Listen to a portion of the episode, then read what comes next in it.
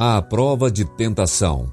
Oferecei-vos a Deus, e os vossos membros a Deus como instrumentos de justiça, porque o pecado não terá domínio sobre vós. Romanos 6,13 Existe unicamente um poder capaz de quebrar o domínio do mal no coração dos homens, e esse é o poder de Deus em Jesus Cristo. Unicamente por meio do sangue do crucificado existe purificação do pecado. Sua graça tão somente nos habilita a resistir e subjugar as tendências de nossa natureza caída. A Ciência do Bom Viver, página 428.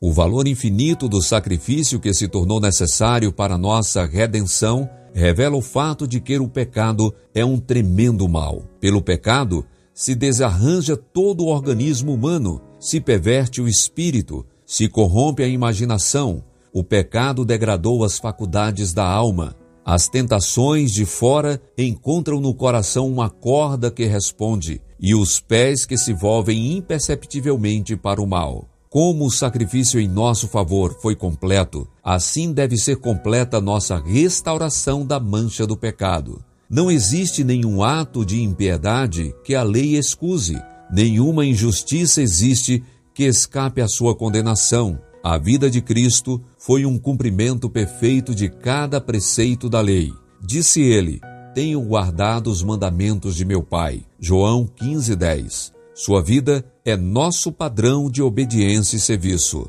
Testemunhos para a Igreja, volume 8, página 312. Satanás hoje apresenta as mesmas tentações que apresentou a Cristo, oferecendo-nos os reinos do mundo em troca da nossa fidelidade. Mas sobre aquele que olha a Jesus como autor e consumador da fé, as tentações de Satanás não têm poder. Não pode levar ao pecado aquele que pela fé aceite as virtudes daquele que, como nós, em tudo foi tentado, mas sem pecado.